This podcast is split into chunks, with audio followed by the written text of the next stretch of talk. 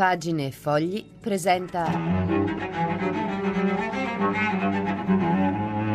Domande impossibili.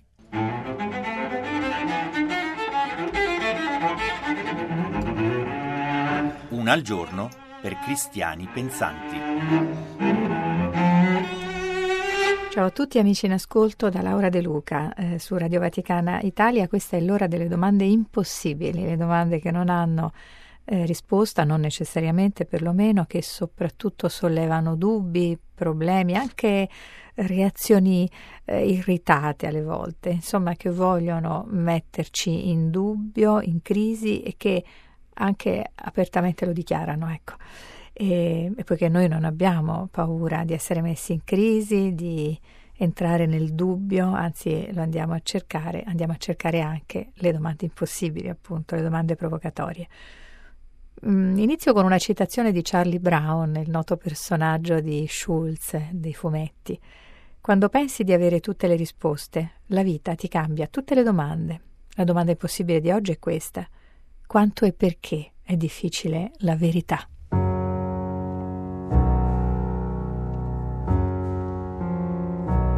So here we are. We are alone. Weight on your mind. And I wanna know the truth. If this is how you feel, say it to me. If this was ever real, I want the truth.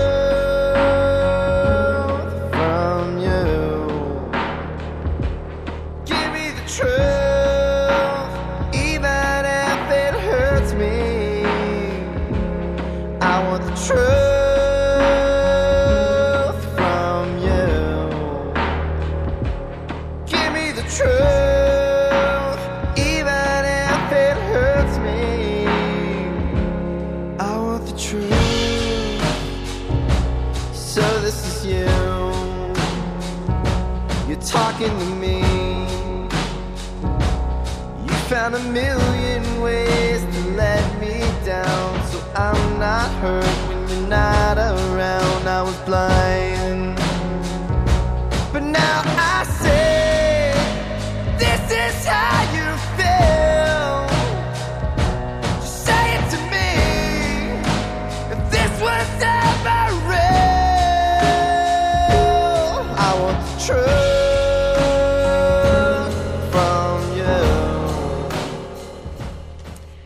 Quanto e perché è difficile la verità? Su Radio Vaticana Italia le domande impossibili. Beh, non è una novità che i cercatori del vero, i testimoni della verità, hanno la vita difficile quanto, spesso addirittura la pagano cara. E abbiamo esempi eccellenti che non hanno bisogno di essere citati, no? particolarmente qui. Però anche nella nostra vita di tutti i giorni, quante volte ci troviamo di fronte alla scelta, che faccio? Parlo? Dico la verità, anche se fosse solo la mia verità, o meglio se taccio. La verità o la presunta verità può davvero sconquassare rapporti, no? eh, alterare eh, equilibri familiari, lavorativi, nelle comunità. Eppure si dice sempre meglio non smettere mai di cercarla almeno di cercarla, ovviamente in buona fede, in onestà intellettuale, come si dice oggi, perché, come ci conferma anche Gesù, la verità vi farà liberi. Il silenzio che vince, ma tramite la croce. Il silenzio di Gesù, silenzio. Dire la sua e poi tacere. Perché la verità è mite la verità è silenziosa, la verità non è rumorosa. Così Francesco a Santa Marta lunedì 3 settembre, riprendendo la consuetudine dopo la pausa estiva delle messe mattutine. Quanto e perché è difficile la verità? È la domanda impossibile di oggi. Quanto è pesante a volte la verità e quanto invece dovremmo sentirci leggeri una volta mh, mm, dopo averla annunciata, gridata sui tetti, oppure eh, sussurrata, eh, custodita eh, nel silenzio, affidata a un segreto per poche persone, come suggerisce del resto Francesco. Quanto è difficile eh, nel servizio alla verità bilanciarsi tra dire e tacere, tra suggerire e omettere o far capire. Beh, un meraviglioso esercizio riuscito di bilanciamento e di discrezione nel dire, nell'immaginare, ci arriva da un irrisolto eh, caso di cronaca italiana ehm, raccontato in un bel film presentato in questi giorni alla Mostra del Cinema di Venezia. Ricorderete il caso di Stefano Cucchi, il, um, un giovane ex tossicodipendente morto nel 2009 durante la custodia cautelare. Era stato arrestato pochi giorni prima per spaccio.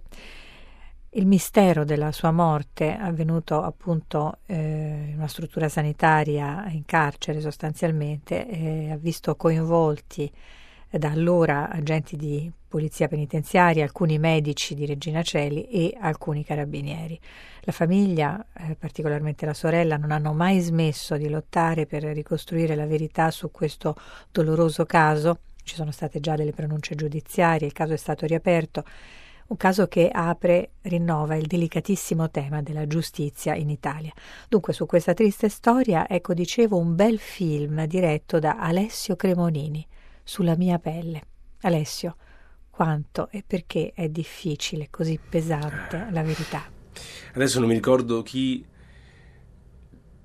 politico diceva di un altro politico che aveva il vizio della verità credo che quel politico fosse Moro, quello a cui veniva detto... Di cui veniva, veniva detto cui, che aveva il vizio della, della verità. verità. E non a caso poi è finito in quel modo. Credo che chi eh, cerchi la verità per quanto umanamente possibile, quindi una verità anche inevitabilmente eh, relativa e soggettiva, questo poi lo insegna pure il cristianesimo, quei quattro Vangeli, quindi in qualche modo...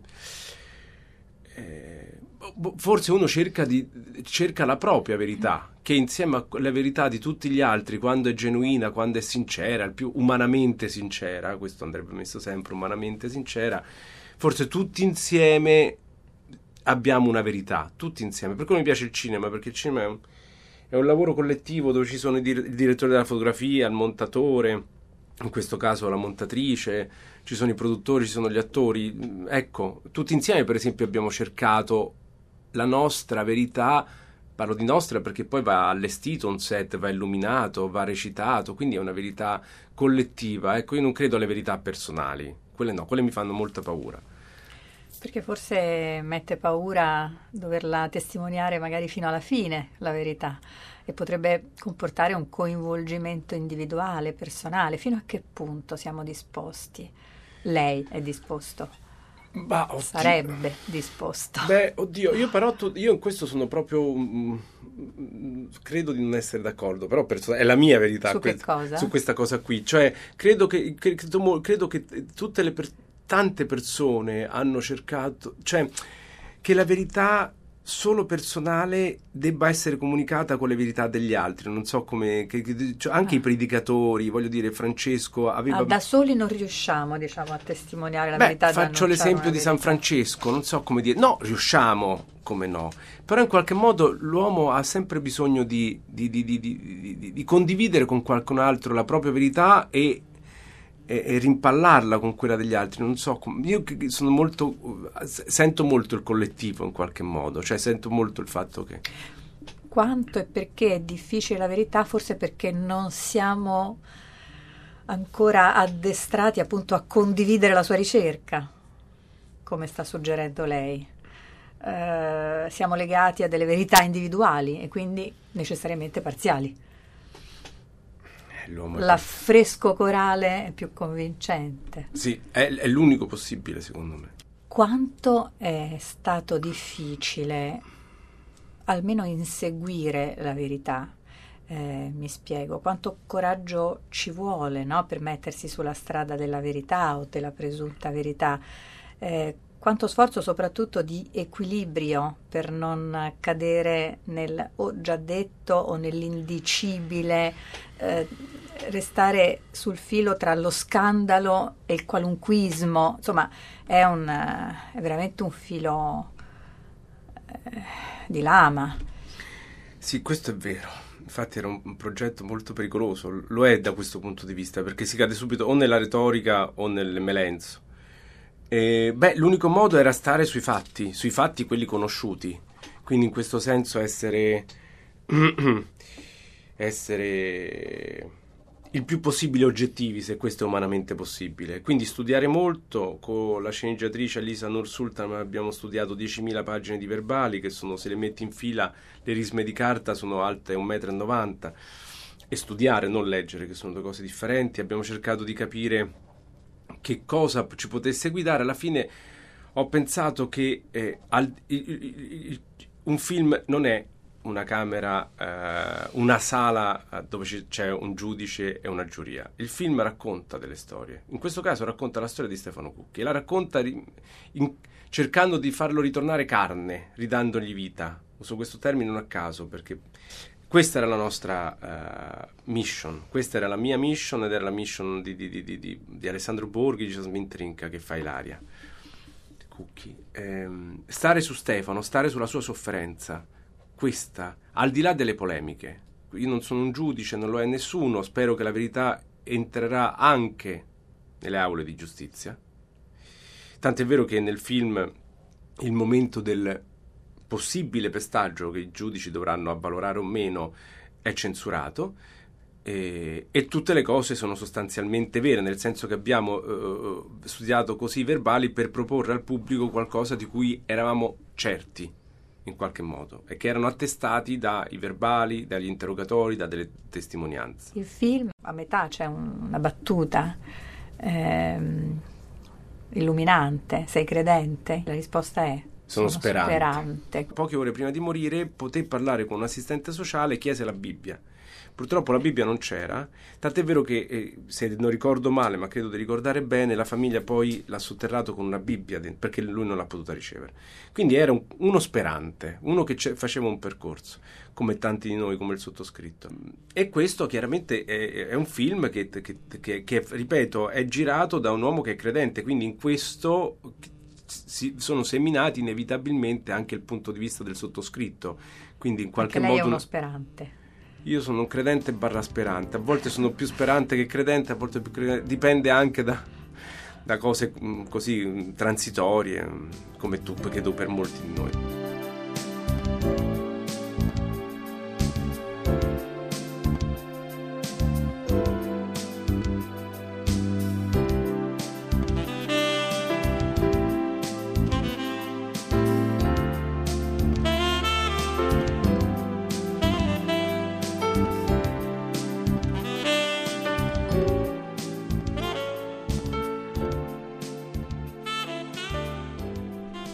Voce di Alessio Cremonini, che di nuovo ringrazio, regista di Sulla mia pelle, film dedicato al doloroso caso di Stefano Cucchi.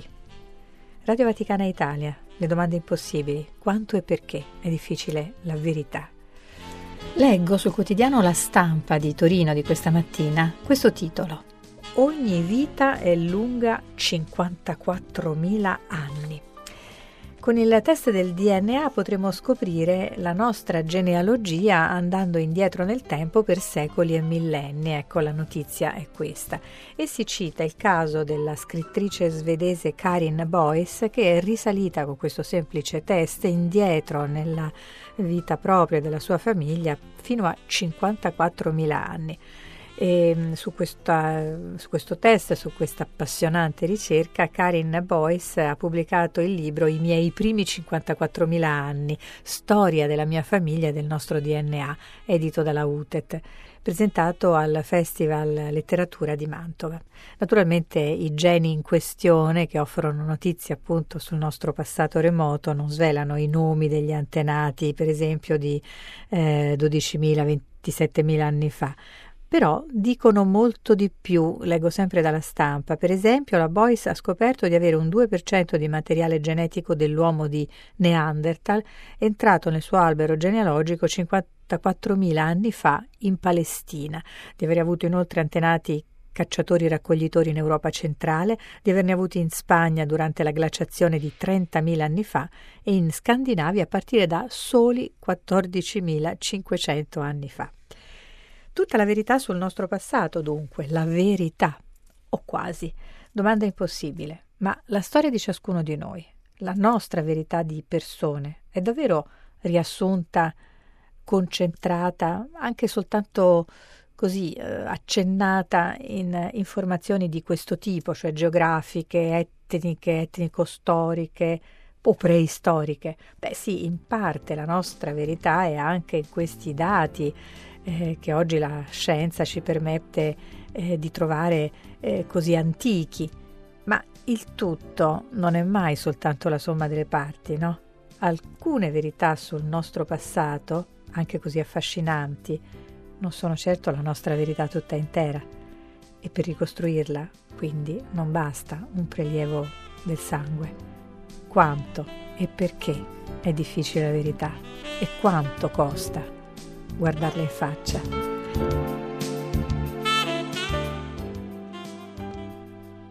Era la domanda impossibile di oggi. E io vi lascio allora oggi, cari amici, con una citazione necessaria di Luigi Pirandello, la battuta finale da Così esse vi pare. Io sono colei che mi si crede. Domande impossibili è in onda tutti i pomeriggi alle 18.15 o giù di lì, da lunedì a venerdì, su Radio Vaticana Italia. Ciao e alla prossima!